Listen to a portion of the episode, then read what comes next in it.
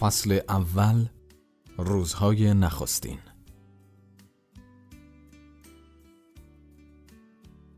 طبیعتا بیشتر مردم هوارد شولز مدیرعامل سابق استارباکس رو به عنوان بنیانگذار این شرکت می‌شناسن. در حالی که این درست نیست. مثل ماجرای ری کروک با رستوران مکدونالد شولتز هم وقتی به استارباکس پیوست که این شرکت در حال کار بود. ولی همونطور که ری کروک مکدونالد رو به مسیرهای جدیدی برد هوارد شولتز هم در ساختن استارباکس به شکل امروزیش نقش برجسته داشت هوارد شولز در سال 1935 در بروکلین نیویورک به دنیا آمد. والدین اون هر دو از طبقه کارگر بودند. در نتیجه هوارد با کارهای نیمه وقت مثل پخش روزنامه و کار پشت پیشخان رستوران یا لباس فروشی بزرگ شد. با درخشش در فوتبال آمریکایی در دوران دبیرستان بورسیه فوتبالی دانشگاه میشیگان شمالی به اون پیشنهاد شد که پذیرفت. با اینکه بعدها از تیم فوتبال هم بیرون اومد ولی در سال 1975 در رشته علوم ارتباطات فارغ و تحصیل شد. شولتز بعد از چهار سال که به عنوان فروشنده دستگاه های کپی در شرکت زیراکس کار می‌کرد تصمیم گرفت که به دنبال چالش تازه‌ای بره. به همین خاطر شغل فروشندگی در شرکت سوئدی پرستاپ که تازه داشت کسب و کاری راه مینداخت که لوازم خونه و آشپزخونه طراحی سوئد رو در ایالات متحده به فروش برسونه رو قبول کرد. اون در نهایت به عنوان مدیر کل فروش این شرکت منصوب شد و 20 نمایندگی مستقل زیر دستش کار می‌کردن. یه روز شولتز متوجه شد که یه خورده فروش اهل سیاتل تعداد زیادی فیلتر قیفی قهوه سفارش داده تصمیم گرفت به سیاتل بره تا ببینه این شرکت کوچیک کیه که فیلترهای اونها رو از خودشون بیشتر میفروشه. اونجا به اولین فروشگاه استارباکس در بازار پایک پلیس سیاتل رسید. جایی رو که پیدا کرده بود بعدها اینطور توصیف کرد. شبیه معبدی برای پرستش قهوه. در واقع اون فروشگاه کوچیکی بود که مجموعه ای از دونه های قهوه از سراسر جهان و دستگاه های قهوه ساز عرضه می کرد. اون میگه همونطور که حرف می‌زدیم مرد پشت پیشخان با یه ملاقه کوچیک چند دونه قهوه سوماترا در آورد و آسیاب کرد. بعد اونا رو توی یه فیلتر قیفی شکل ریخت و روشون رو پر آب کرد. وقتی لیوان چینی پر از قهوه تازه آسیاب شده رو به دستم داد، بخار و عطرش انگار کل صورتم رو بغل گرفت. اصلا سوال نکرد که شیر یا شکر می‌خوام یا نه. کمی ازش چشیدم. وای سرم عقب کشیدم و چشمام گرد شده بود. با همون مزه مزه کردن می‌تونستم بگم از هر قهوه‌ای که چشیده بودم قوی تر بود. کارکنای استارباکس که واکنش منو دیدن به خنده افتادن و گفتن براتون زیادی غلیزه با خنده سرمو به تایید تکون دادم. بعد یه جرعه دیگه نوشیدم. این بار طعم غنیش رو که روی زبونم سر می‌خورد بیشتر حس می‌کردم. جرعه سومش منو گرفت. انگار یه قاره جدید کشف کرده بودم. قهوه های قبلی که خورده بودم در مقایسه با این آشغال بود. تشنه یادگیری شدم. از شرکتشون پرسیدم. از قهوه های نقاط مختلف دنیا و از روش های مختلف دم کردن قهوه برشته. شولتز که فریفته اون طعم شده بود با مالکان استارباکس جرالد بالدوین و گوردون بوکر ملاقات کرد. در اون زمان استارباکس ده ساله بود و پنج فروشگاه در سیاتل داشت. بالدوین و بوکر با شور فراوان خودشون رو وقف آموزش مصرف کننده ها درباره لذت های مصرف دونه کامل قهوه که تازه برشته شده باشه کرده بودن و از پیشرفت کار خورده فروشیشون بسیار راضی بودن. شولتز که کاملا در مقابل طعم قهوه اونها مغلوب شده بود شروع به نقشه کشیدن کرد که چطور کاری با شرکت اونها راه بندازه. اول راه مستقیم رو امتحان کرد. از جری بالدوین پرسید فکر می‌کنی که امکانش هست من بتونم در استارباکس کار کنم؟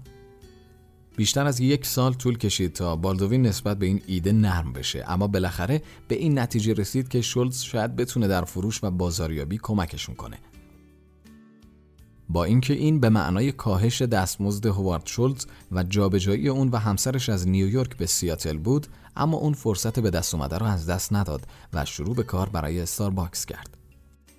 اون با اشتیاق غرق کسب و کار شد و همه چیز رو یاد گرفت. از جمله روش برشته کردن قهوه. همزمان تمام کار مدیریت شرکت بر عهدهش بود. در فصلهای شلوغ پشت پیشخانه فروشگاه ها هم کمک می‌کرد. در بهار 1983 شولتز به میلان ایتالیا رفته بود تا در یک نمایشگاه لوازم خانگی شرکت کنه. اونجا توجهش به بارهای اسپرسوی محلی جلب شد. شهر میلان که به زحمت اندازش به فیلادلفیا می‌رسه تعداد 1500 بار قهوه داشت که هر کدوم شخصیت، مشتریان و مشتری مداری خاص خودشون رو داشتن. مثل اینکه نوری در سر شولتز روشن شده باشه اون فهمید که استارباکس باید همین کارو بکنه.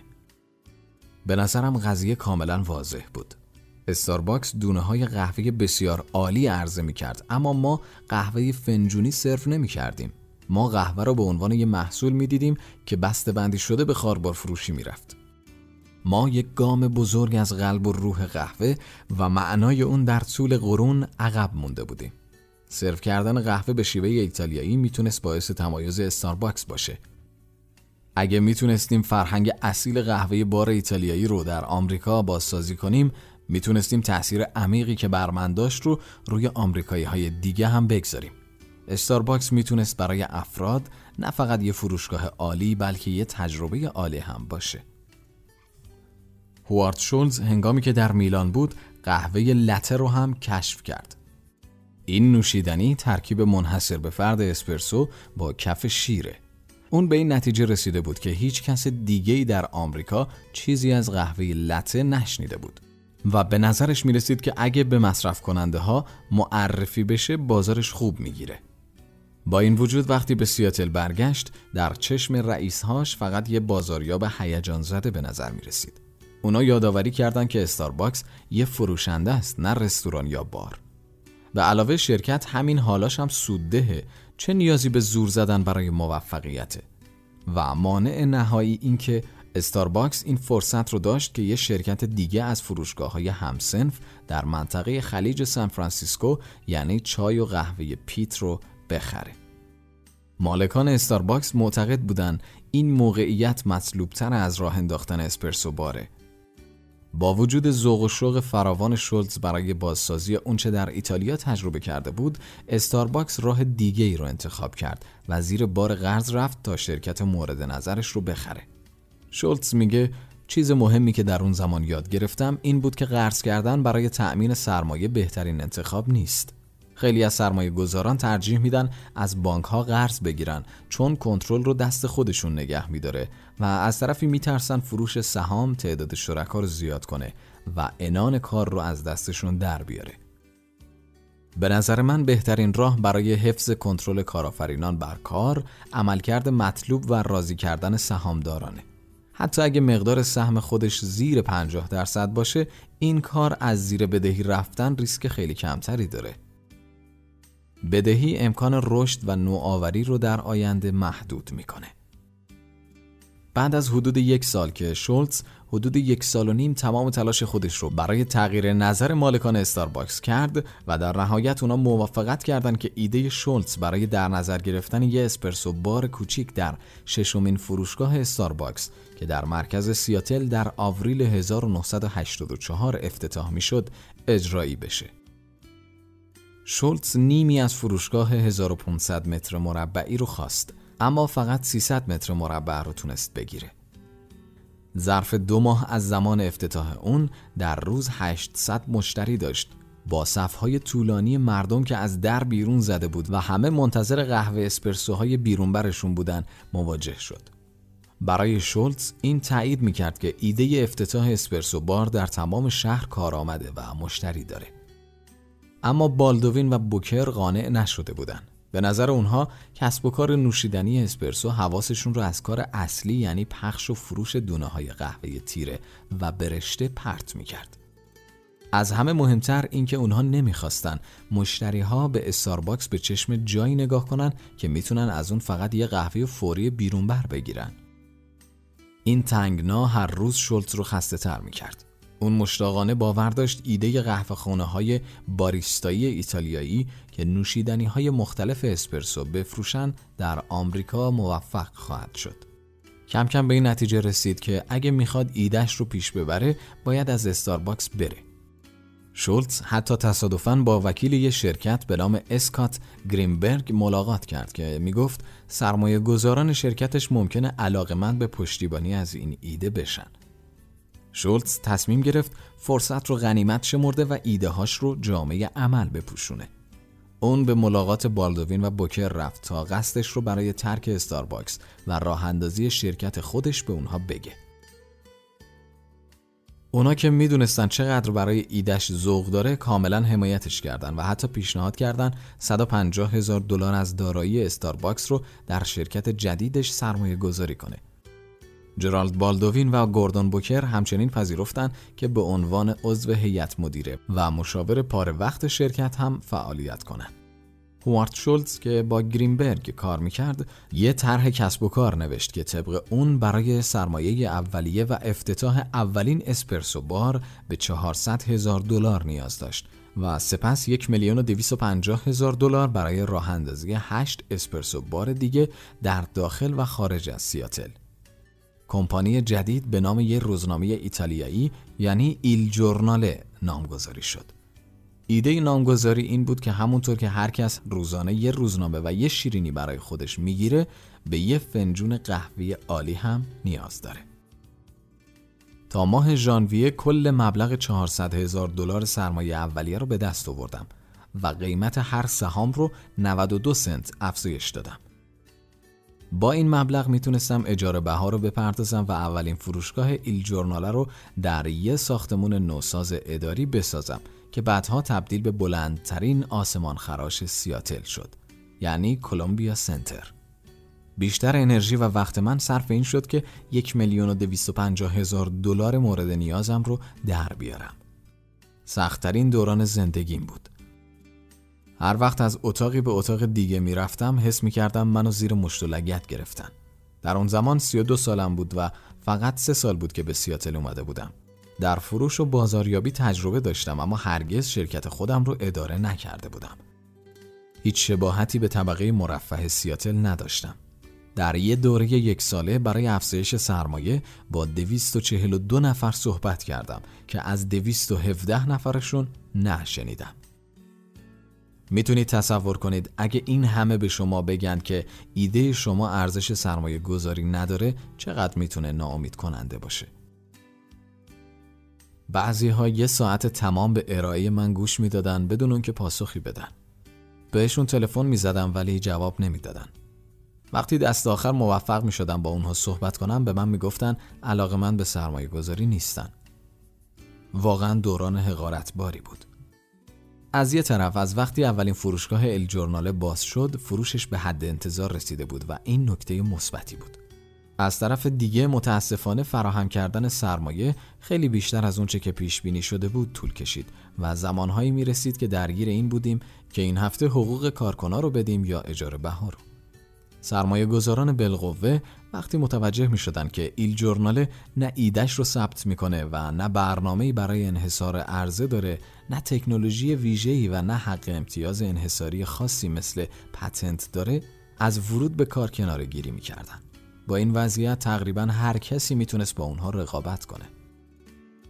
این شرایط سختی قانع کردن شرکت ها رو به سرمایه گذاری دوچندان می‌کرد. تنها شرکتی که می‌شناسم که کاری مشابه من کرده باشه نایکیه. کفشای کتونی در اون زمان کالاهای مصرفی بودن. ارزون، استاندارد و کاربردی و در کل کیفیت بالایی هم نداشتن. استراتژی نایکی در ابتدا این بود که کفش های مخصوص ورزش دو در کلاس جهانی طراحی کنه و بعد فضایی از عملکرد ورزشی قهرمانانه و در اوج موفقیت با چاشنی شوخی های احمقانه برای کالاش بسازه. اون روحیه خیلی باب شد و اثری گذاشت که هزاران نفر از غیر ورزشکارها هم نایکی می پوشیدن. در دهه 1970 قیمت یه جفت کتونی خوب 20 دلار بود. کی فکرشو می‌کرد که یه نفر بیاد برای یه جفت کفش بسکتبال 140 دلار پول بده بالاخره شولتز موفق شد سرمایه‌ای به مبلغ یک میلیون و هزار دلار از سی سرمایه گذار تأمین کنه. بزرگترین سرمایه گذارش با 750 هزار دلار در کار شرکت کرده بود. هر کدوم از این سرمایه گذاران اولیه در نهایت 100 برابر سرمایهشون بازگشت مالی داشتن. یعنی به ازای هر 100 هزار دلاری که گذاشتن حالا سهمی تقریبا به اندازه 10 میلیون دلار دارن.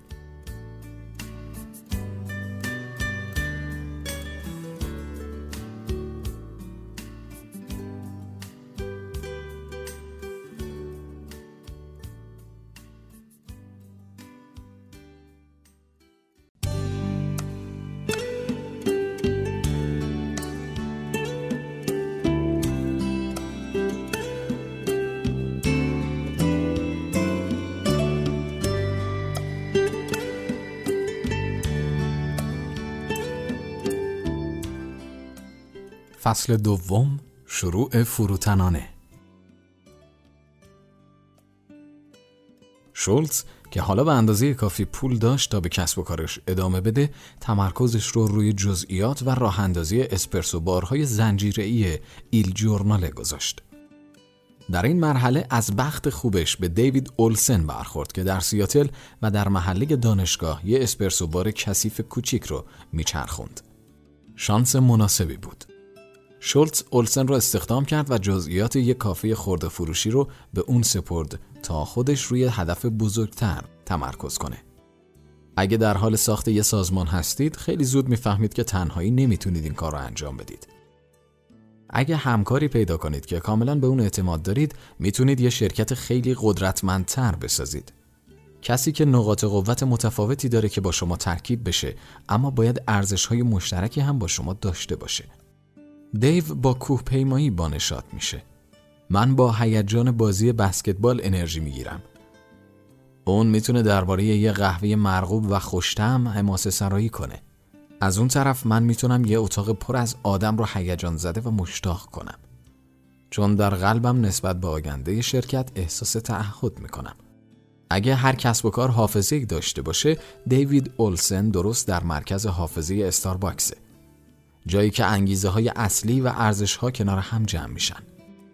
بدون داشتن دیو اولسن به عنوان جزئی از تیمم در الجورناله استارباکس نمی‌تونست چیزی باشه که الان هست. اون به شکلگیری ارزش های شرکت یه عشق قوی نسبت به قهوه، رو راستی بینظیر، صداقت خل اصلاح کننده و اعتبار در تمام جنبه های کسب و کار کمک مهمی کرد. چشمانداز مشترک من و اون سازمانی بود که افراد نفس خودشون رو پشت در میذاشتن تیم می‌شدن و با شوق و ذوق با هم کار می‌کردن. اون منو آزاد کرد که مشغول ساختن کسب و کارمون بشم. چون می‌دونستم اصلا نباید نگران کیفیت قهوه باشم. دیو مثل یه ستون بخشی از پایه شرکته. شولتز و اولسن هدفی تعیین کردند که در پنج سال آینده 75 شعبه افتتاح کنند. بعدا هدفشون رو به 50 شعبه کاهش دادن چون فهمیدن هیچ کس دیگه باور نمی‌کنه که 75 شعبه دستیافتنی باشه.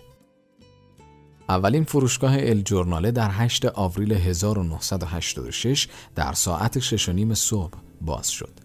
تا زمان تعطیلی بیش از 300 مشتری راه انداختن. یه عالم اشتباه داشتیم. در اولین فروشگاه لازم بود که یه قهوه خونه واقعی ایتالیایی رو بازآفرینی کنیم. مأموریت اولیه ما حفظ اصالت بود. نمی‌خواستیم در تجربه اسپرسو و قهوه خونه های ایتالیایی در سیاتل در هیچ کاری سهل انگاری کنیم. برای موسیقی فقط اپرای ایتالیایی پخش می‌کردیم. قهوه ها یا باریستاها پیراهن سفید می و پاپیون می تمام خدمات ایستاده انجام می شد و صندلی نداشتیم. روزنامه های داخلی و بین المللی رو روی دیوار از میله آویزون کرده بودیم. منوی ما پر از کلمات ایتالیایی بود. کم کم فهمیدیم که خیلی از این جزئیات برای سیاتل مناسب نیستن. مردم شروع به گلایه از صدای بیوقفه اپرا کردند. پاپیون ها خیلی برای کار مناسب نبودن. مشتری هایی که عجله نداشتن دلشون صندلی می‌خواست. اسم بعضی از نوشیدنی ها و غذاهای ایتالیایی باید ترجمه می‌شد. به تدریج این رو پذیرفتیم که باید فروشگاه رو با نیازهای مشتری هامون منطبق کنیم. هرچند خیلی چیزا باید بهبود پیدا می کرد اما موفقیت اولین فروشگاه به کسب و کار اونها اعتبار داد. در شش ماه ایل در یک فضای کوچک 700 متر مربعی هر روز به هزار مشتری خدمات می‌داد.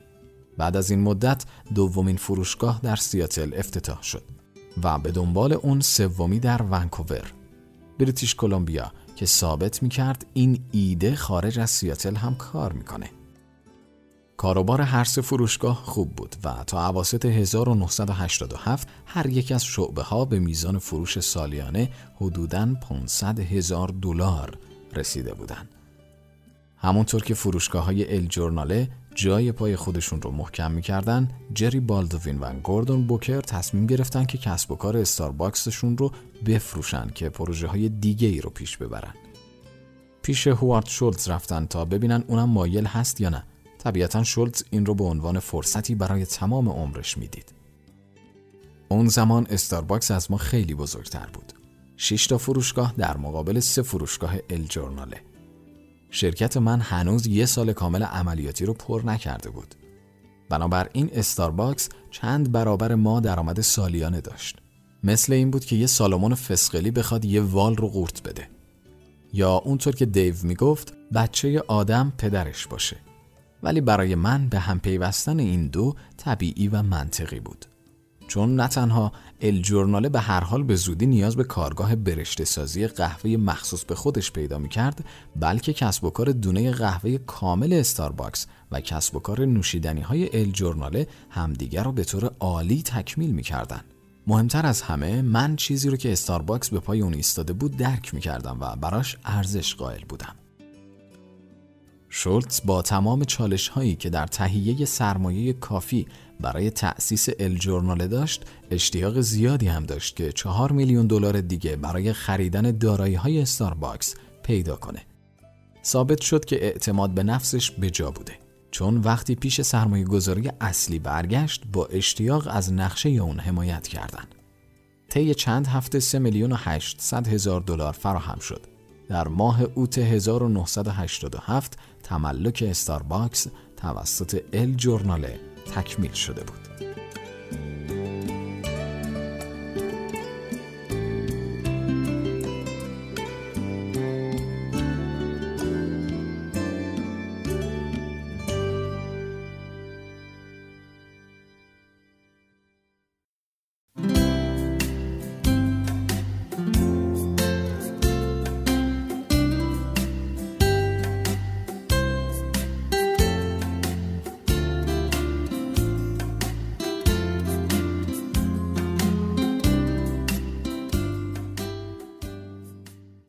فصل سوم رشد سریع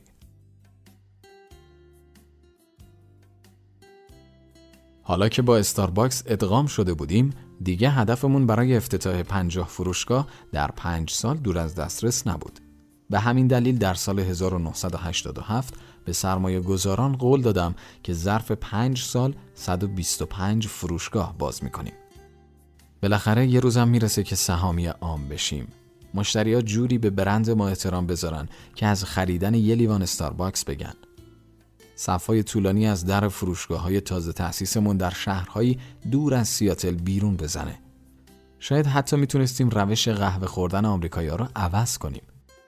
خیلی بلند پروازانه بود و خیلی ها به من گفتن که محاله. اما برای من و بسیاری از کارکنای دیگه استارباکس اینم بخشی از مبارزه بود. به چالش کشیدن عرف و دستیابی به احتمالات نادر به انسان هیجانی میده که نمی‌تونه جلوی اون بیسته. در شروع کار به سوی این رویا چندین اتفاق پشت سر هم رخ داد. تیم مدیریت با اضافه شدن افراد بیشتری که مهارت و تجربه مدیریت داشتن تقویت شد. مثلا لارنس مالتز به عنوان معاون اجرایی به شرکت پیوست. و مسئولیتش در حوزه امور اجرایی، مالی و نیروی انسانی بود. این دست شولت رو بازتر می‌کرد که روی توسعه شرکت، امور ملکی، طراحی، بازاریابی و ارتباط با سرمایه گذاران تمرکز کنه. تصمیم بر اون شد که ترکیب تمام فعالیت ها به جای نام الجورناله تحت نام تجاری استارباکس که از ابتدا استفاده می‌شد یکاسه بشه. تمام فروشگاه های الجورناله به هویت جدید شرکت تغییر نام دادن. لوگوی تازه‌ای ساخته شد که عناصر هر دو لوگوی استارباکس و ال جورنال رو تو خودش داشت. استارباکس شروع به افتتاح فروشگاه های جدید در مناطقی کرد که در اونها نوشیدن قهوه برشته غلیظ بین محلی ها چندان باب نبود. یکی از اولین فروشگاه های این نسل در شیکاگو باز شد که چالش تدارکاتی ویژه‌ای برای شرکت محسوب می شد. چرا که 3200 کیلومتر از سیاتل فاصله داشت. بیشتر کارشناسان ناکامی غمانگیزی رو برای اون پیش بینی می‌کردند. به ویژه که روز برگزاریش در اکتبر 1987 همزمان شده بود با سقوط مشهور بازار سهام. با وجود این وقفه استارباکس طی شش ماه بعد از اون سه فروشگاه دیگه در شیکاگو باز کرد و بیدرنگ حاضر شد ده ها هزار دلار دیگه از دست بده. اوضاع به همین منوال بود تا زمانی که مدیران با تجربه تری در سال 1990 به استخدام شرکت در اومدن. ذائقه مردم محلی با قهوه استارباکس سازگارتر شد و در نتیجه فروشگاه ها به سوددهی رسیدن. استارباکس روش سفارش پستی رو راه اندازی کرد تا قبل از شروع به کار فروشگاه ها مردم رو برای قهوه استارباکس آماده کنه. بعد از ساختن شبکه‌ای از مشتریان پستی اونا تعیین می‌کردن که فروشگاهی جدید کجا باز بشن. شرکت یاد گرفت که برای بسته‌بندی دونه های قهوه‌ای که به فروشگاه های نقاط دور میفرستاد از بسته های flavor lock استفاده کنه. یه نوع بسته‌بندی وکیوم مهرموم شده که طعم قهوه رو مدتها حفظ می‌کنه. بنابراین استارباکس لازم نبود تو هر شهری که فروشگاه باز می‌کنه یه کارگاه برشته سازی قهوه هم دایر کنه. ایده کافی شاپ های محله ای به عنوان جایی که مردم رو دور هم جمع کنه شروع به پا گرفتن در فرهنگ آمریکایی کرد. مردم بیش از پیش دنبال استارباکس منطقه خودشون میگشتن و اون رو برای معاشرت کردن و ملاقات دوستان جای امن و راحت می‌دونستن. هرچند این نگاه رو خود استارباکس عمدن کلید نزده بود اما برای تقویت اون تمام هم و غم خودش رو گذاشت تا محیطی فراهم کنه که مردم در اون حس راحت بودن داشته باشن. با گذشت زمان و رسیدن به اهدافمون یکی پس از دیگری اعتماد به نفسمون هم بیشتر می‌شد. سرعت افتتاح شعبه ها را افزایش دادیم تا هر سال از خودمون جلو بزنیم. با حساب کردن روی 11 فروشگاهمون 15 فروشگاه دیگه در سال مالی 1988 تأسیس کردیم. برای سال بعدش متوجه شدیم که می‌تونیم 20 فروشگاه دیگه باز کنیم. وقتی فهمیدیم رسیدن به اهدافمون دیگه اونچنان سخت نیست با اهداف دشوارتری خودمون رو آزمایش کردیم. با افتتاح فروشگاه بیشتر در هر سال شروع کردیم به جلو زدن از نقشه اولیمون. سی فروشگاه در سال مالی 1990 32 تا در سال 1991 53 تا در 1992 که همه اونها در مالکیت شرکت بود هر بار که به یه رویای بزرگمون دست پیدا می کردیم همزمان داشتیم برای رویاهای بزرگتر نقشه می کشیدیم. اما درجه از ترس همیشه میزان این اعتماد به نفس رو کنترل می کرد. هر روز بیشتر دیده می شدیم و من هر روز بیشتر می ترسیدم که قولهای خفته رو بیدار کنم. یعنی شرکت های بزرگ بسته‌بندی غذا اگه اونها از همون اوایل کار ما شروع به فروش تخصصی قهوه می‌کردن می‌تونستن ما رو از صحنه محو کنن. اما هر ماه هر فصل و سالی که میگذشت با هر بازار جدیدی که واردش می‌شدیم بیشتر مطمئن می‌شدم که جایگزین ما شدن برای اونها سختتر میشه. اونا بدون تجربه در فروشگاه خورده فروشی و فقط بر مبنای تخفیف برای خرید بیشتر نمی‌تونستن به پای رابطه نزدیکی که ما با مشتریامون داشتیم برسن. هوارد شولتز یک کار دیگه هم انجام داد که در بنای کسب و کارش نقش مهمی داشت. اون متوجه شد که سرنوشت استارباکس در دست کارکنان اونه. اگه مشتری تجربه مثبتی داشته باشه احتمالاً برمیگرده اما اگه تجربهش منفی باشه خیلی راحت ممکنه برای همیشه از دست بره بنابراین شولتز با نیت اینکه کارفرمای محبوبی برای کارکنانش باشه بسته سخاوتمندانه به کارکناش ارائه کرد که شامل خدمات سلامتی و درمانی برای کارگران پاره وقت هم می‌شد. این کار در صنعت خدماتی که کارکنان اون معمولا کمترین دستمزد و مزایا رو داشتن بسیار استثنایی بود. وقتی اولین بار این برنامه رو عرضه کردم مدیران استارباکس نسبت به اون مردد بودن. پیشنهاد هزینه بری بود. اونم زمانی که استارباکس برای سرپا موندن می جنگید.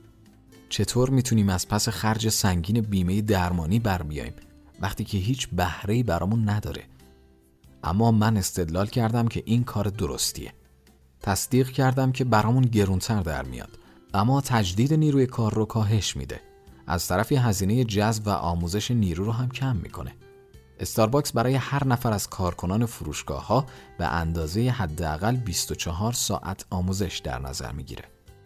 بنابراین هر کارمند نماینده یکی از سرمایه گذاری های قابل توجهه.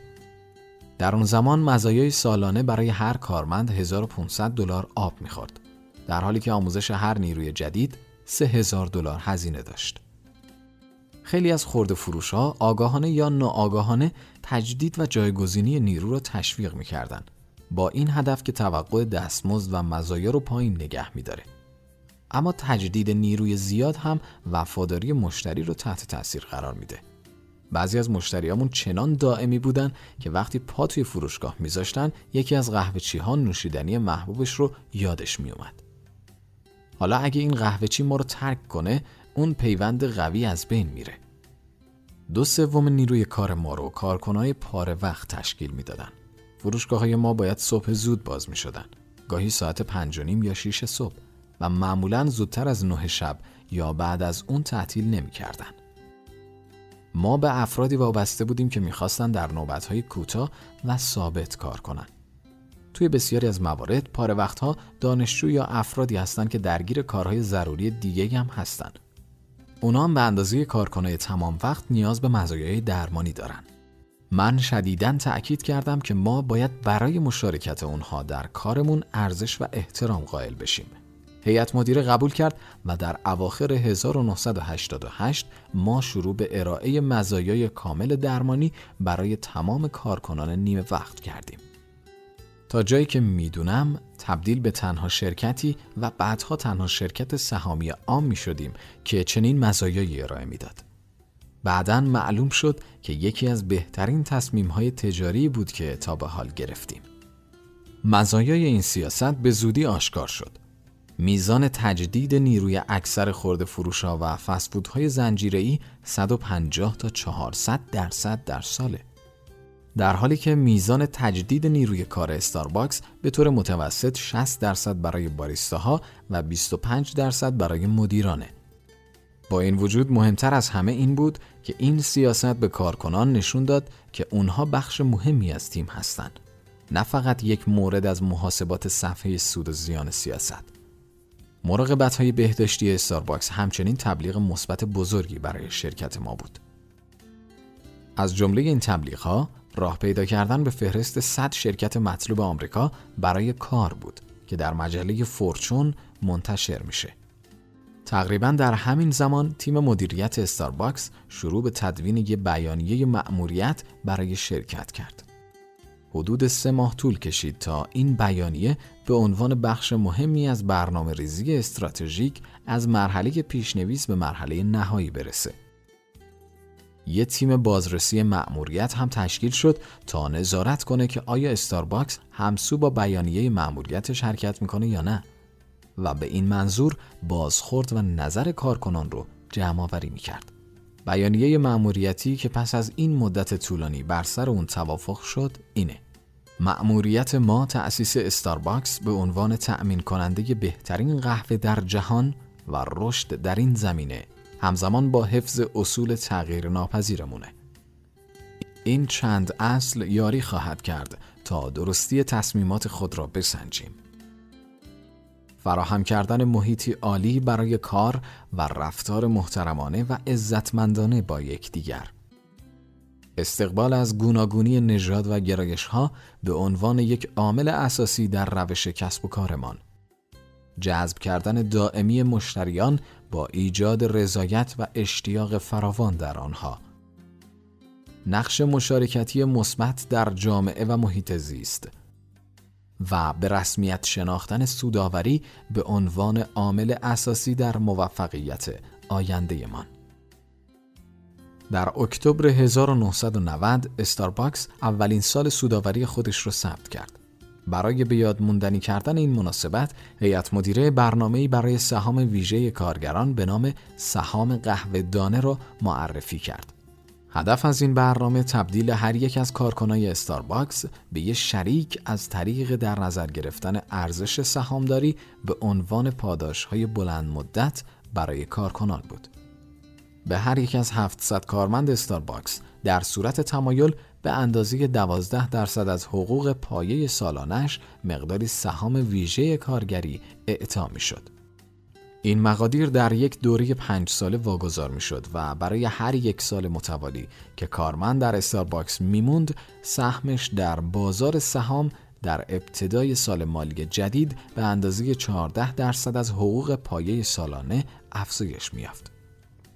با اینکه هیچ تضمینی نبود که این سهام اصلا ارزش بالایی داشته باشه طرح سهام قهوه دانه فورا شروع به تغییر طرز تفکر و عملکرد افراد کرد.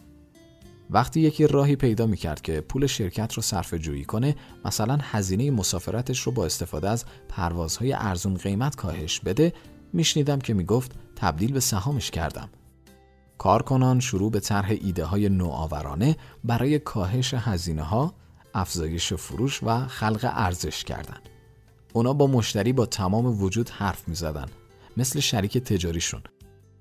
با آموزش افراد درباره اهمیت خلق ارزش و سود برای شرکت منافع اونها رو به ارزش سهامداریشون پیوند زدیم.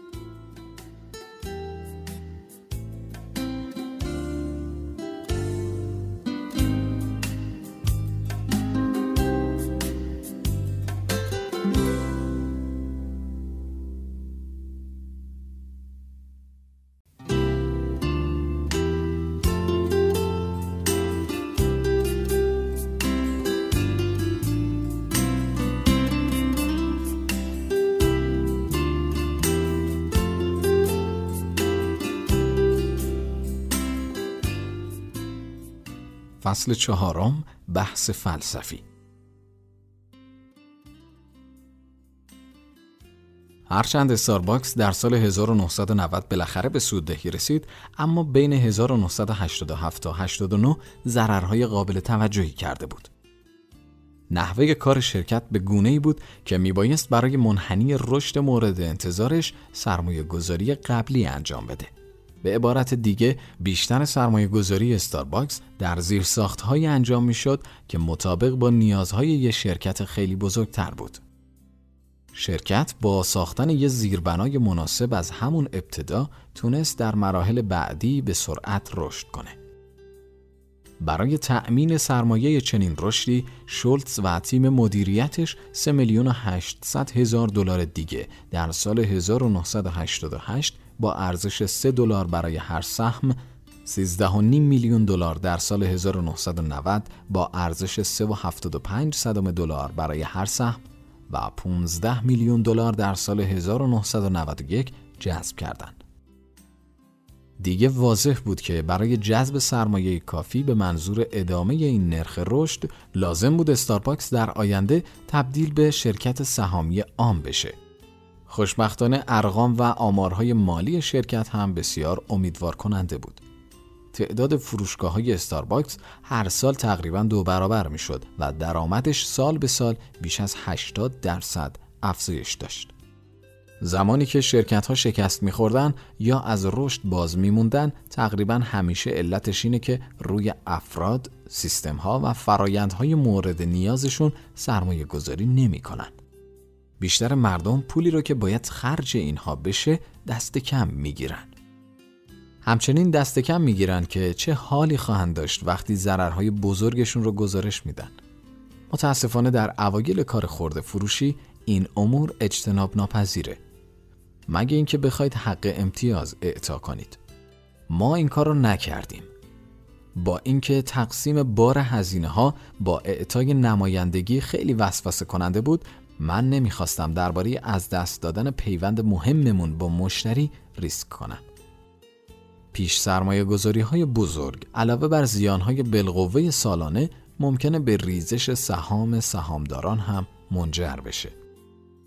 یکی از کارهایی که شولتز در مرحله رشد استارباکس به خوبی انجام داد تلاش اون برای استخدام مدیرانی با تجربه بیشتر از خودش بود به جای اینکه وردستهای وفادارش رو مدیر کنه اون با این کار به تدریج یک تیم مدیریت در سطح جهانی رو دور هم جمع کرد که از بحث کردن با اون درباره تصمیم ها نمی ترسیدن.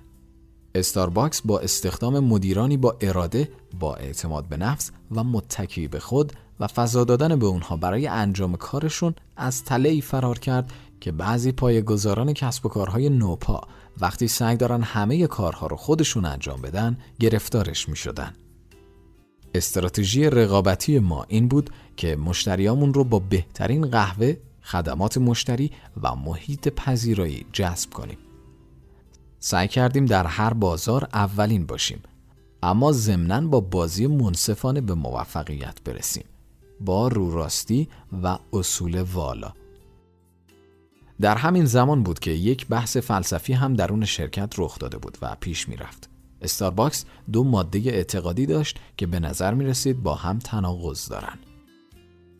یک باور داریم هر کسب و کاری باید دور چیزی شکل بگیره. هسته اون باید محصولی معتبر و از چیزی که اکثر مشتریان توقع دارن بهتر باشه. و دو همچنین باور داریم که به همه خواسته های تمام مشتریان فقط باید بله گفت. فروشندگان خوب راه ویژه خودشون رو برای راضی کردن مشتری پیدا می‌کنن. در نخستین روزهای استارباکس شولتز مشتاقانه معتقد بود که استارباکس مسئولیت داره که مشتریان خودش رو برای لذت بردن از تجربه قهوه اصیل آموزش بده برای مثال با اینکه قهوه دونه های با طعم مصنوعی به شدت در حال رواج بود استارباکس از فروش این نوع قهوه خودداری کرد اونا از اعطای نمایندگی هم خودداری می‌کردن چون درباره اسم برندشون نمی‌خواستن به کسی اعتماد کنن شرکت همچنین اقدام به فروش قهوهش در سوپرمارکت ها نکرد چرا که احتمال کهنه شدن قهوه دونه ها وجود داشت بحث زمانی به طور جدی مطرح شد که مشتریا شروع به درخواست شیر بدون چربی کردند.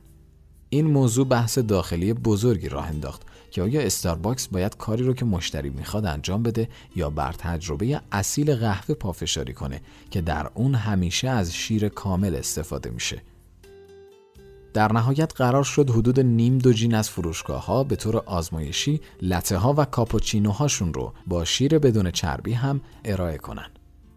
این تبدیل به نوشیدنی محبوبی بین مشتریا شد. امروز نیمی از فروش استارباکس با استفاده از شیر بدون چربیه. حالا که به عقب نگاه می‌کنم این تصمیم گیری اصلا نیازی به فکر نداشت. اما در اون زمان نمی‌دونستیم چه تأثیری روی برند و هویت ما خواهد گذاشت. اگه یه قهوه لطه با شیر غیر چرب درست بشه هنوز نوشیدنی اصلی ایتالیاییه بیشتر ایتالیایی ها اینو قبول ندارن اما یه ایتالیایی می‌تونه به فروشگاه استارباکس بیاد و همون کاپوچینوی اصلی ایتالیایی رو سفارش بده. همونطور که یه مشتری دیگه می‌تونه یه موکای وانیلی بدون چربی سفارش بده. چطور با وجدانمون کنار اومدیم؟ باید قبول می‌کردیم که حق با مشتریه. وظیفه ما این بود که به مردم حق انتخاب بدیم. یکی از پرپیچ و خمترین معادلات در هر کسب و کار وقتیه که باید برای رضایت مشتریاش تصمیم به تن دادن به مصالحه بگیره بیشتر مردم به طور طبیعی فرض می‌کنن که استارباکس با فروش حق امتیاز و نمایندگی اداره میشه اما این شرکت هرگز حتی یک حق امتیاز هم نفروخته. برعکس استارباکس بر صفر تا صد فرایندهای تهیه محصول از شروع قهوه دونه های سبز گرفته تا انتهای بخار بلند شده از فنجون کنترل مستقیم داره. چرا این قضیه انقدر برای اونها مهمه؟ پاسخ در فنجون آخرین قهوه بدیه که خوردید. برخلاف کفش و کتاب یا نوشیدنی های سبک تجربه قهوه می‌تونه در هر مرحله ای از تولید تا به مصرف رسیدنش آسیب ببینه برای شروع خود دونه قهوه ممکنه نامرغوب باشه. ممکنه نادرست برشته بشه. ممکنه تازه نباشه یا اشتباه آسیاب بشه. موقع دم کردن آبش کم یا زیاد باشه. یا اگه طعم آب بد باشه همه اینا می‌تونه طعم قهوه رو خراب کنه. بدتر از همه و رایجترین گناه در آماده کردن قهوه اینه که قهوه جوش رو زیادی روی اجاق بگذارید که باعث طعمی بیریخت و سوخته میشه. قهوه محصولی فاسد شدنیه و ساختن کسب و کار بر پایه اون پر از خطره لحظه ای که قهوه رو دست مشتری میدیم خیلی آسیب پذیرتر از اون هستیم که بخوایم بر سر کیفیت اون معامله کنیم. هرچند استارباکس هرگز نمایندگی نمیفروشه اما در بعضی شرایط برای قهوه تولیدیش لیسانس میده. برای مثال فرودگاه ها برای فروش قهوه مکانهای جذابی هستند اما بیشتر فروشگاه های فرودگاهی توسط دارندگان حق امتیاز اداره میشه. در سال 91 استارباکس با شرکت هاست ماریوت برای فروش قهوه استارباکس در فرودگاه های سراسر ایالات متحده یک قرارداد اعطای گواهینامه بست. بعد از حل و فصل مشکلات اجتناب ناپذیر ابتدایی نهایتا این کار تبدیل به یک موفقیت بزرگ شد. در حال حاضر حدود 10 درصد از فروشگاه های استارباکس توسط گواهی داران اداره میشه و سود نهایی هم بین شرکت و فروشگاه تقسیم میشه. پایبند بودن به ایدئالامون در زمان توسعه برند انضباط خیلی زیاد و حس تعادل ظریفی میطلبه. ما می‌خوایم همه قهوه هامون رو تجربه کنن. از طرف دیگه واگذار کردن کار تهیه اون به دیگران به معنی از دست دادن زمام کاره. طی سالها این کار رو بسیار محتاطانه انجام دادیم و دست رد به صدها شرکتی زدیم که ارزشی به کار اضافه نمی کردن. تعداد طرحهای همکاری که رد کردیم بیشتر از تعدادیه که قبول کردیم. خیلی اوقات از خیر معاملاتی که میلیون ها دلار برامون درآمد داشت گذشتیم. اگه اینقدر درباره کنترلمون وسواس به خرج نمی‌دادیم کسب و کارمون خیلی آسان تر می‌شد. اما قهوه هامون دیگه به این خوبی نبود. برای من هیجان کسب و کار در بالا رفتن از شیب اون و به دست آوردن هر چیزی که میخوایمه مثل در نوردیدن یه شیب تند.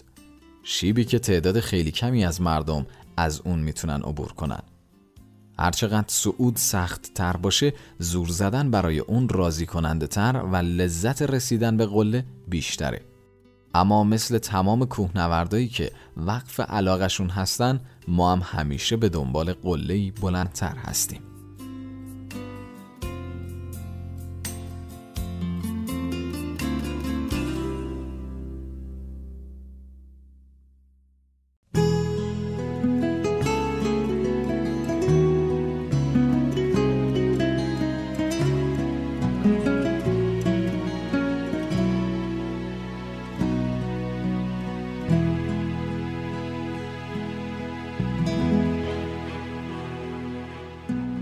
فصل پنجم شرکت سهامی عام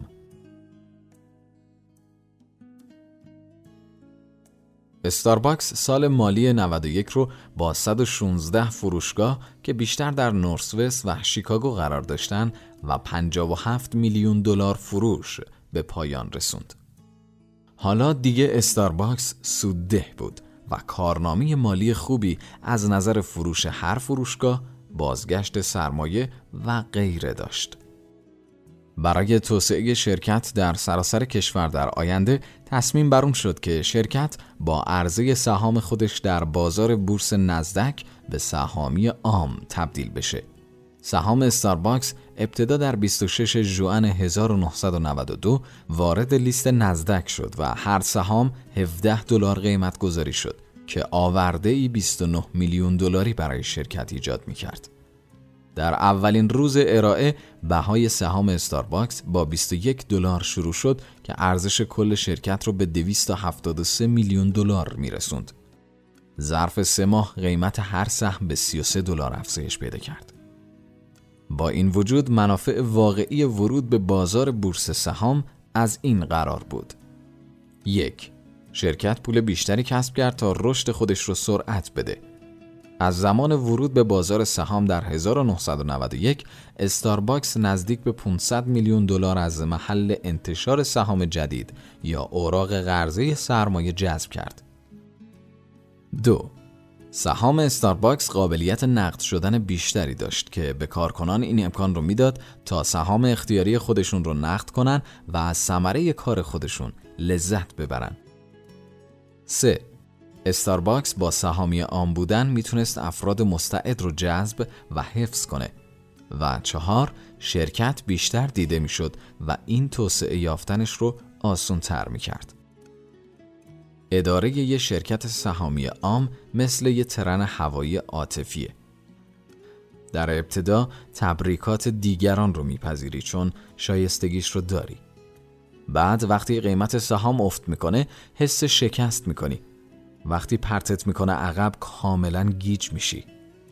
یه جایی می‌رسه که باید قیمت سهام رو ول کنی و تمرکزتو فقط روی اداره کسب و کارت بذاری. باید خودتو کنترل کنی و آروم بگیری. چه موقع اوج گرفتن های سرخوشی آور چه موقع فرود اومدن هایی که حال آدم رو بد می‌کنه این نخون سردی برای من خیلی دشواره چرا که به طور عادی خیلی عاطفی واکنش نشون میدم. اما حالا کشف کردم چقدر حیاتیه که رهبریت رو چه در روزهای خوب و چه در روزهای بد قدرتمند و با ثبات اعمال کنی تا تعادل رو در نوسان عاطفی اطرافیانت حفظ کنی. از همه مهمتر همیشه تلاش کردم تصمیم ها رو بر اساس منافع شرکت بگیرم نه برای خاطر قیمت سهام. این یکی از دستاوردهای من در استارباکسه که بیشتر از همه به اون میبالم با نیرویی که عرضه اولیه سهام ایجاد کرد استارباکس در برنامه گسترش خودش جهشی رو به جلو کرد این شرکت 49 فروشگاه جدید رو در سال 92 و 106 فروشگاه جدید در سال 93 یعنی در دو سال مجموعاً 272 فروشگاه راه انداخت.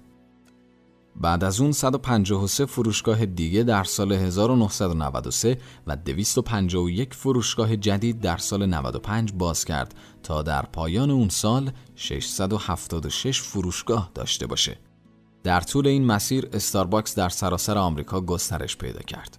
نوشیدنی های جدید اختراع کرد مثل فراپاچینو، حجم عظیمی از نظر عمومی رو جلب خودش کرد مثل چاپ شدن روی جلد مجله فورچون وارد چندین سرمایه گذاری مشترک شد با شرکت هایی مثل پپسی و یونایتد ایرلاینز و در نتیجه رشد سریع با چالش های بزرگی روبرو شد.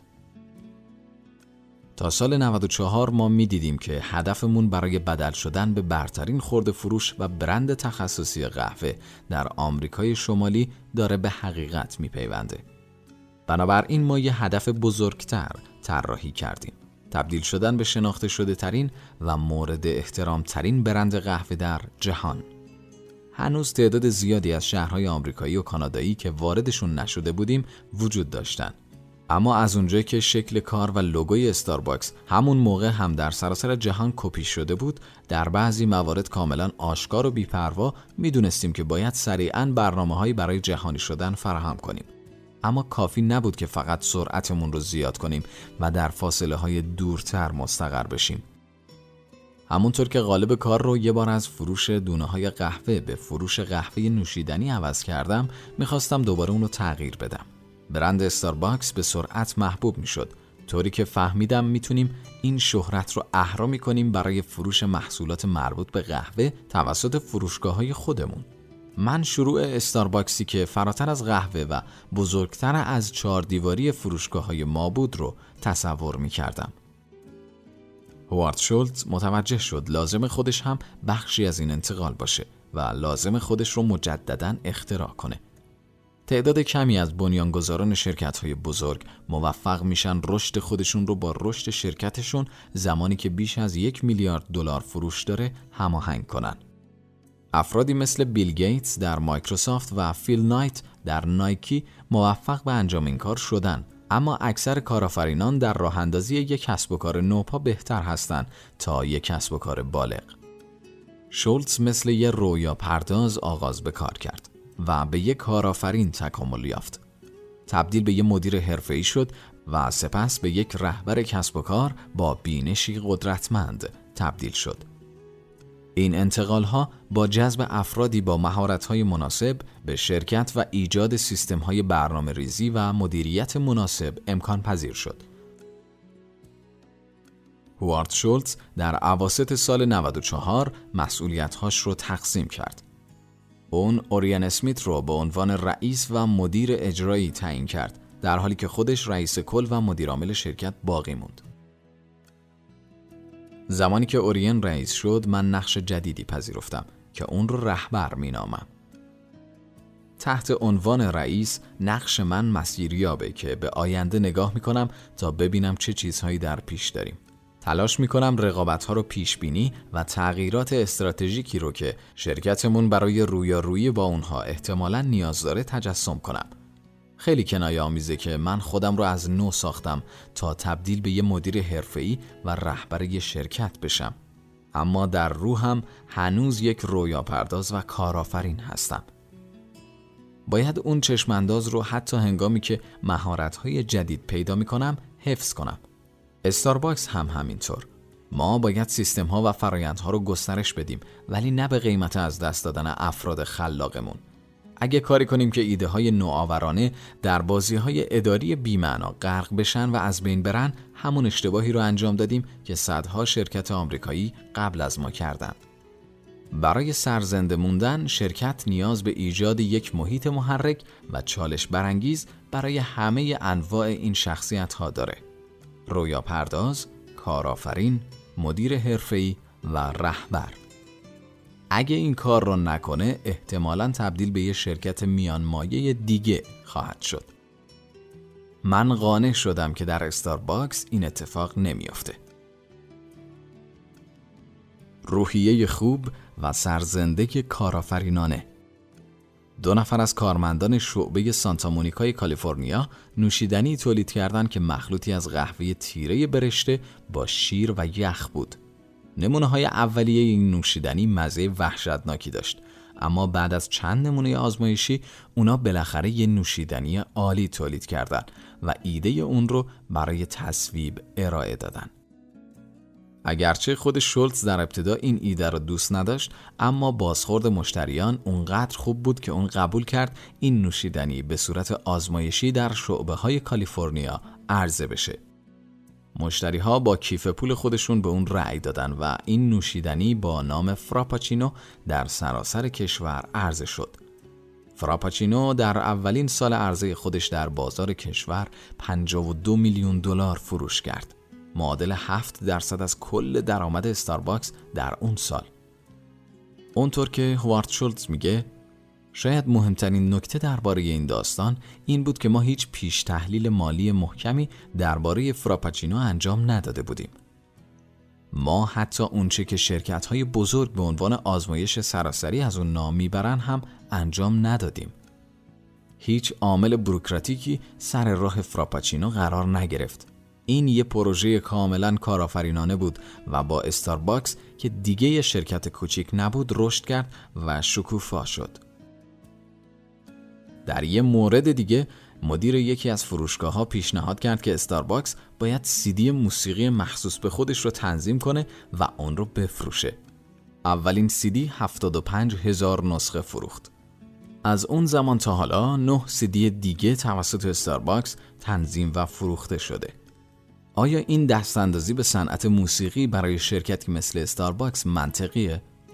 از یه طرف این کار به ویژه در آوریل 95 که سیدی نوت های جاز منتشر شد فروش را افزایش داد. اما مهمتر از اون این کار پیامی رو به مشتری های ما میرسوند. ما همچنان با تولید محصولات منحصر به فردی که اونها هرگز انتظار ندارن در یک فروشگاه قهوه پیدا بشه اونها رو غافلگیر و خوشحال می‌کنیم. استارباکس مرکز تحقیق و توسعه داخلی خودش رو راه اندازی کرد. در این پروژه اصاره ای تهیه شد که طعم دونه های قهوه برشته شده رو می‌داد. چیزی که هرگز کسی فکر نمی‌کرد امکان پذیر باشه.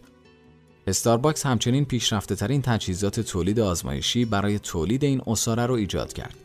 استارباکس برای تولید یک نوشیدنی سرد آماده بر پایه قهوه با شرکت پپسی وارد همکاری شد این همکاری منجر به شکلگیری شرکت قهوه آمریکای شمالی یک سرمایه گذاری مشترک بین دو شرکت شد. علیرغم برخی مشکلات اولیه از جمله تولید محصولی که با اقبال مواجه نشد، سرانجام به شکل نمونه های بطری نوشیدنی فراپاچینو تولید شد. این تولید بسیار سریع مورد استقبال مشتری ها قرار گرفت و برای برآوردن تقاضاها نیاز به سرمایه گذاری چند میلیون دلاری این دو شرکت برای ایجاد سه مرکز بسته‌بندی نوشیدنی پیش اومد. به همین ترتیب استارباکس وارد سرمایه گذاری مشترک با شرکت بستنی سازی دریزر گرند شد و بستنی با طعم قهوه را تولید کرد. بستنی استارباکس در جولای سال 96 با ارائه پنج مزه که هر کدوم طعمی متفاوت با قهوه تیره برشته داشتن راه اندازی شد. تولید بستنی هم بسیار سریع با استقبال مشتریا مواجه شد و فروش با فاصله زیادی از پیش ها افزایش پیدا کرد. در ژانویه 96 خطوط هواپیمایی ایالات متحده شروع به سرو قهوه های استارباکس در تمام پروازهای خودش به سراسر دنیا کرد. این یه ریسک بزرگ برای استارباکس بود. به دلیل شرایط سخت کار مشکلاتی ایجاد می شد که باید به اونها رسیدگی می شد. اما در نهایت مسافران شروع به لذت بردن از قهوه های شده در حین پرواز کردند. این افزایشی قابل ملاحظه در درآمد استارباکس بود چرا که خطوط هوایی ایالات متحده سالانه 80 میلیون مسافر جابجا می‌کنه و حدود 25 تا 40 درصد مسافران قهوه سفارش میدن. این به این معناست که حدود 20 میلیون نفر در سال طعم قهوه استارباکس رو در پروازهای ایالات متحده میچشن. اگرچه استارباکس هنوز 87 درصد درآمد خودش رو از طریق فروشگاه های کوچیک خودش به دست می آورد اما با ورود به این سرمایه گذاری و تجربه ایده های جدید این نام تجاری به طور مداوم در حال بازآفرینی و تازه شدنه. ما هرگز با این نیت که تبدیل به یه برند بشیم کار رو شروع نکردیم. هدف ما ساختن یه شرکت عالی بود. شرکتی که چیزی برای ارائه داره. شرکتی که برای اصیل بودن تولیداتش و اشتیاق مردمش ارزش قائله. ما برند تجاری استارباکس رو ابتدا با افراد خودمون ساختیم نه با مشتریان. روی کردی که برخلاف شرکت های تولید مواد غذایی بود. به دلیل اینکه ما باور داشتیم بهترین راه برآورده کردن انتظار مشتریان استخدام و آموزش افراد بزرگه ما روی کارکنانی سرمایه گذاری کردیم که روی قهوه خوب تعصب داشتن. شوق و تعهد اونها فروشگاه های ما رو تبدیل به سفیرانی برای قهوه و برند ما کرد. دانش و تعصبشون آوازهی در بین مشتریا پیدا کرد و اونها رو ترغیب کرد که دوباره پیش ما برگردن. این راز قدرت برند استارباکسه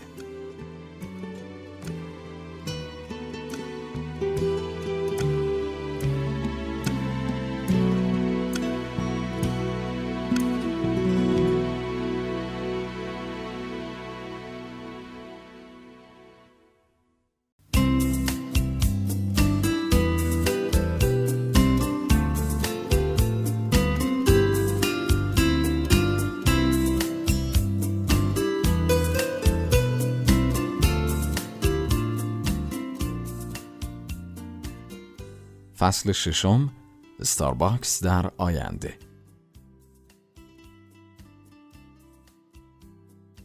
با نگاهی مثبت به آینده استارباکس با چالش های تجاری واقعی مواجه خواهد شد.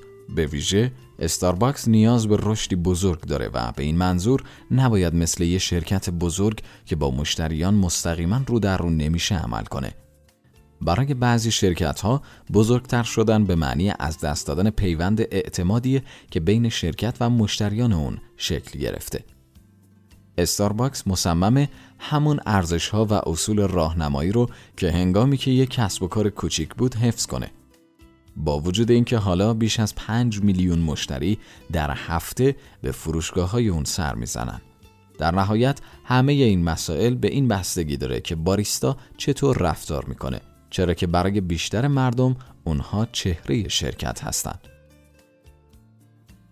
در حال حاضر استارباکس هر ماه بیش از 500 نفر نیروی جدید استخدام می‌کنه و زمان زیادی رو صرف آموزش ارزش های شرکت به اونها می‌کنه.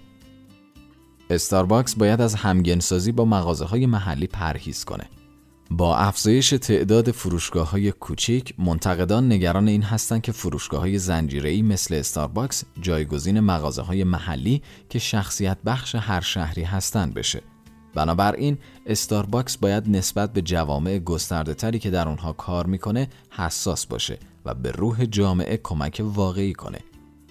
همچنین استارباکس تلاش می‌کنه تا پیوند احساسی بین فروشگاه های خود و جامعه به عنوان یک کل رو قوی کنه. استارباکس باید نسبت به مسئولیت های اجتماعی گسترده تر خودش به طور دقیق آگاه باشه. هر چند وقت یه بار گفته میشه که استارباکس به کارگران جهان سومی خودش دستمزد بسیار کمی میده تا بتونه قیمت دونه قهوه رو تا جای ممکن پایین نگه داره. این حرف این حقیقت رو که استارباکس در کمتر از یک ممیز دو درصد از تمام قهوه‌ای که در کل جهان فروخته میشه دخیله و این مسئله که قیمت قهوه در مبادلات بین المللی کالاها تعیین میشه رو کاملا نادیده می‌گیره. با این حال استارباکس یک دستورالعمل رسمی وضع کرده که بیان می‌کنه شرکت چطور با تأمین کنندگان خودش برخورد می‌کنه. استارباکس همچنین جزئیات طرح تعهد به انجام سهم خود که نشون میده این شرکت چطور برای بهبود کیفیت زندگی در کشورهایی که قهوه در اونجا کشت میشه تلاش می‌کنه رو کامل کرده. هر دوی این ابتکارات باید در آینده به خوبی مدیریت بشن. استارباکس نباید شبیه زنجیره قالب کوکی بشه. به عبارت دیگه به جای ایجاد زنجیره از نمونه های قالب زده شده استارباکس باید طراحی هر کدوم از فروشگاه های خودش رو متفاوت انجام بده تا با سایر عناصر محلی سازگار باشه. گفتن اون ساده است اما انجام اون به خاطر صرف جویی های ناشی از تولید انبوه که می‌تونه با طرحی استاندارد شده و خرید به دست بیاد بسیار سخته. علاوه بر این عناصر عملیاتی خاصی وجود دارن که الزامیان. برای پل زدن روی این شکاف استارباکس یه طراحی هویتدار کلی ابدا کرد. مطابق با این هویت چهار فرمت مختلف فروشگاه در کنار چهار پالت متفاوت برای هر کدوم ایجاد شد. این کار اجازه میده تا فروشگاه های در حال توسعه استارباکس برای استفاده از برخی عناصر اختیار عمل داشته باشند تا با جامعه ای که در اون قرار دارن به خوبی ترکیب بشن. این رویکرد همچنین اجازه میده تا استارباکس اندازه فروشگاه های خودش رو مطابق با فضای موجود تغییر بده. از اونجایی که فروشگاه های استارباکس در همه شکل و اندازه ای هستن، درجه طبیعی از تنوع به واسطه محدودیت های فضای فیزیکی ایجاد میشه.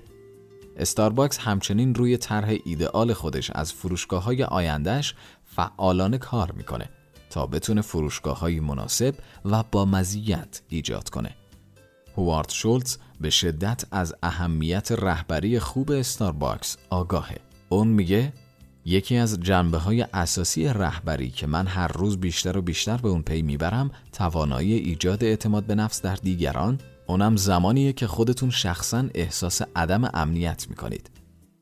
به دلیل ابعاد و پیچیدگی شرکت من دیگه نمی‌تونم تفاوت فوق‌العاده‌ای در حل مسائل سخت ایجاد کنم. قدیما استارباکس مثل یه قایق موتوری چابک بود و هدایت اون برای دور زدن موانع مسیر آسون بود. از سال 95 استارباکس بیشتر شبیه یه ناو هواپیما بر شد. هنگامی که در مسیر مشخصی تنظیم می‌شد، تغییر اون آسون نبود. ما به عنوان یک شرکت بزرگ نیاز داریم تا بیشتر روی برنامه ریزی و نظم تکیه کنیم به جای غریزه و تنظیم های لحظه آخری.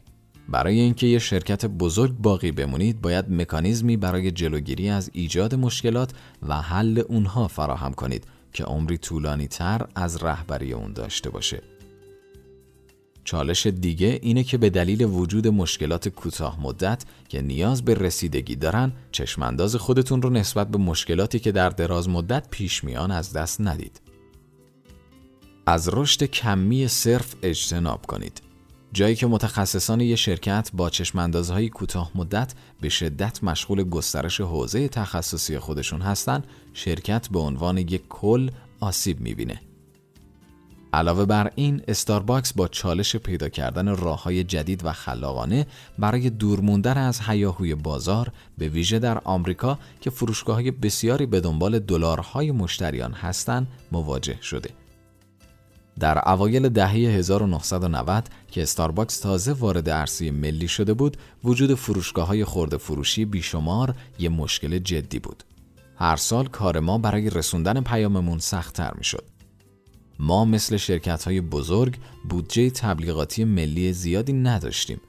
مردم سرشلوغتر شده بودند و کمتر تمایل به خرید و تجربه مکانهای جدید داشتند.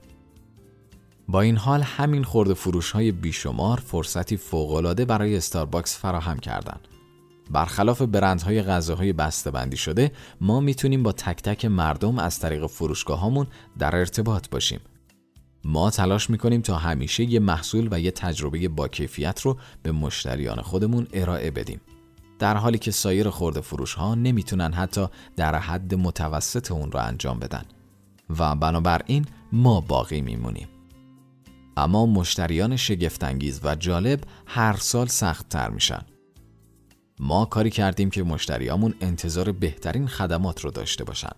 مثل هر خورده فروش خوب ما با ارائه محصولات یا تجربیاتی که مشتری جای دیگه نمی‌تونه اونو پیدا کنه همواره در حال متمایز کردن خودمون هستیم. ما باید تلاش کنیم تا عمق، تنوع و غنای بیشتری به طراحی فروشگاه های خودمون بدیم. به جای اینکه در بزرگراه بین خطوط رانندگی کنیم ممکنه مجبور بشیم چندین بار از روی گارد ریل بپریم بیش از هر چیز دیگه مدیران خوب باید هم بتونن دوراندیش باشن و هم نزدیک بین دوراندیشی در اینه که روی یه چشمانداز بلند مدت در مورد اون چی که شرکت در آینده می‌تونه به اون تبدیل بشه تمرکز کنن و نزدیک بینی در اینه که بتونن چالش های کوتاه مدت رو با صلاحیت و به صورت حرفه‌ای حل کنن. امروز وقتی به آینده نگاه می کنم استارباکس رو می بینم که بسیار بیشتر از 25 سالی که تا امروز زندگی کرده ادامه پیدا می‌کنه. شرکتی که ما در مورد اون پیش بینی کردیم یکی از بزرگترین و ماندگارترین هاست هنوز نسبت به مأموریت خودش که ارائه قهوه عالی به همه افراد در همه جهانه متعصبه.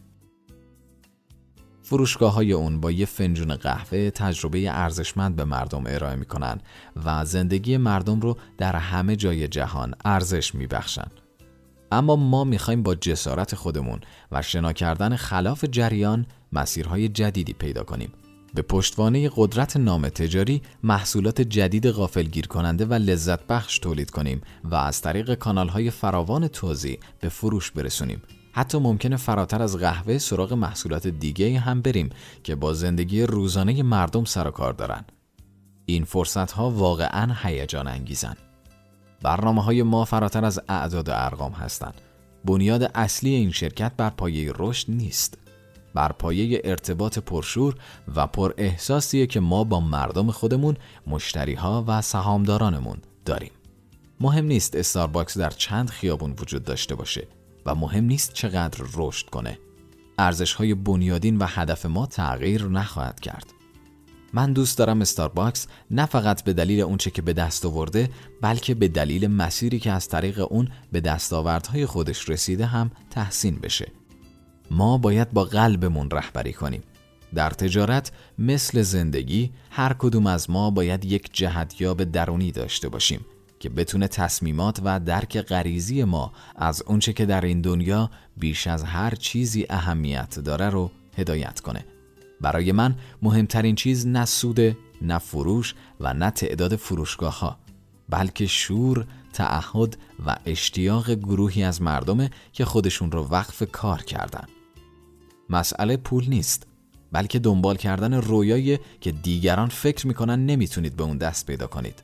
و همچنین پیدا کردن راهیه که بتونیم از طریق اون چیزی برای کارکنان، مشتریان و جامعه فراهم کنیم. من امیدوارم که اگه استارباکس رو بررسی کردید و روی هر بخش از اون تمرکز کردید به جای ارزش های چند تکه تجلی مجموعه منظم از اصول راهنمای شرکت رو ببینید. هرچه عمیقتر نگاه کنید چیزی جز صداقت، اعتماد، احترام و سرافرازی نمی بینید. زمانی که 5 میلیون نفر در هفته به دنبال فروشگاه استارباکس میگردن و برای یه نوشیدنی اسپرسو در صف منتظر میمونن، زمانی که مشتریان چندین بار در هفته مراجعه می‌کنن، فقط برای قهوه نمیان. اونا برای احساسی که در اونجا به اونها دست میده میان. و این احساس مستقیما مربوط به این واقعیت که ما دوست نداریم کاری رو انجام بدیم که دیگران انجام میدن. ما ناامید نمیشیم. همیشه راه بهتر وجود داره. موفقیت رو نباید با دلار سنجید. موفقیت اینه که چطور یه سفر رو پیش می‌برید و در پایان قلب شما چقدر وسیع شده. تجارت می‌تونه در این مورد بسیار به ما بیاموزه. زمانی که مردم با هم کار می‌کنن به چه چیزهایی می‌تونن دست پیدا کنن. فقط یه نفر می‌تونه کارهای بسیار زیادی انجام بده. اما اگه اون یه نفر تعدادی از اطرافیان خودش رو که به هدف یکسان متعهد هستن دور خودش جمع کنه اگه اون اونا رو برانگیزه و الهام بخش اونها باشه و انگیزه درونیشون رو فعال کنه اونها با کمک هم می‌تونن معجزه کنن. این کار شجاعت می‌خواد. افراد بسیاری به شما خواهند گفت این کار غیر عملی یا غیر ممکنه. اونا میگن واقع بینتر باشید. تجارت بیرحمه. به یاد داشته باشید. اگر به تنهایی به خط پایان برسید احساس خالی بودن خواهید کرد. اما زمانی که به عنوان یک تیم رقابت می کنید متوجه میشید که همه اون پاداش ها از کار جمعی میاد. شما تماشاگران تشویق کننده رو نمی‌خواید بلکه دوست دارید با جمعیتی از برندگان پیروزی خودتون رو همه با هم جشن بگیرید.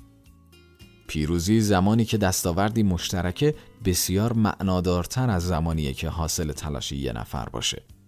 زمانی که همه مشارکت کنندگان با دلهاشون حرکت می‌کنن. نه به خاطر خودشون بلکه به خاطر همدیگه پیروز میشن خوشحالی پایدارتره. موفقیت زمانی که همگانی باشه شیرین تره. پایان گوینده سلمان ظاهری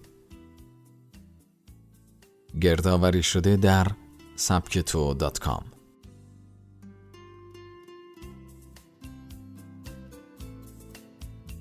ممنون که این میکرو کتاب رو گوش کردید. امیدوارم که از اون لذت برده باشید و به آموزه هاتون اضافه شده باشه. برای دسترسی به مقالات و پادکست های روزانه در زمینه موفقیت و سبک زندگی موفق به وبسایت ما سر بزنید. سبکتو.com